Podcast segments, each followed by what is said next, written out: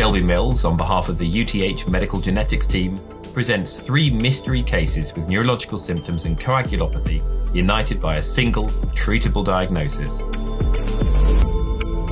I'm delighted to share three cases which illustrate varied presentations for an important and treatable diagnosis. Our first case demonstrates a classic presentation of this disease.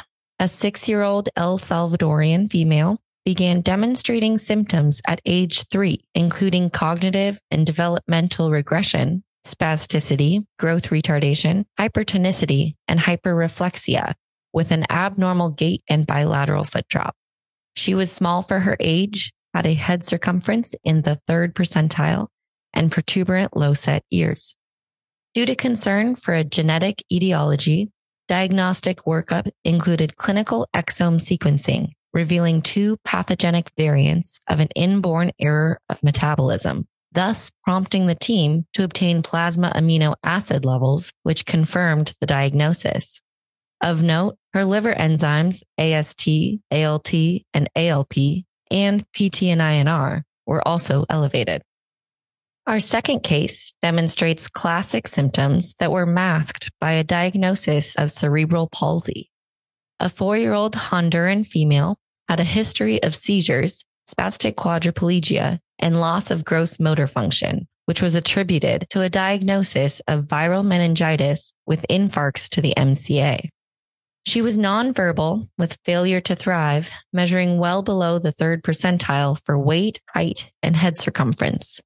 Due to a recent increase in seizure frequency with vomiting and food avoidance, she presented to the clinic, at which time she also demonstrated abnormal posturing, contractures, hypertonicity, hyperreflexia, and weakness. Diagnostic intervention for her included initial lab workup with elevated liver enzymes, elevated PT and INR, and hyperammonemia, with follow-up plasma amino acids guiding further diagnosis, at which point a cerebral palsy spectrum disorder gene panel confirmed the diagnosis with two pathogenic variants. Our third and final case demonstrates atypical symptoms of the disease. An eight year old El Salvadorian female had recurrent nosebleeds and new onset seizures. Genetics was consulted for possible vitamin K receptor deficiency due to lack of improvement of a prolonged PT after vitamin K administration. Despite consanguinity, family history was negative, and she had a normal newborn screening performed in Texas, though notably, this was prior to the newborn screening expansion in 2015. Other than delayed walking and speech milestones, she was generally healthy. She was small for her age in height, weight, and head circumference. Upon presentation to the clinic, she had no spasticity, no hypertonicity, no motor deficits, no dysmorphic features, and no prior seizures labs revealed elevated transaminases, elevated PT and INR, a low factor 7, 9, and 10, and elevated vitamin K. While vitamin K receptor deficiency was suspected, exome sequencing was delayed due to lack of coverage. Due to lack of spasticity and classic symptoms, plasma amino acid testing was not initially performed. Further workup was non-elucidative.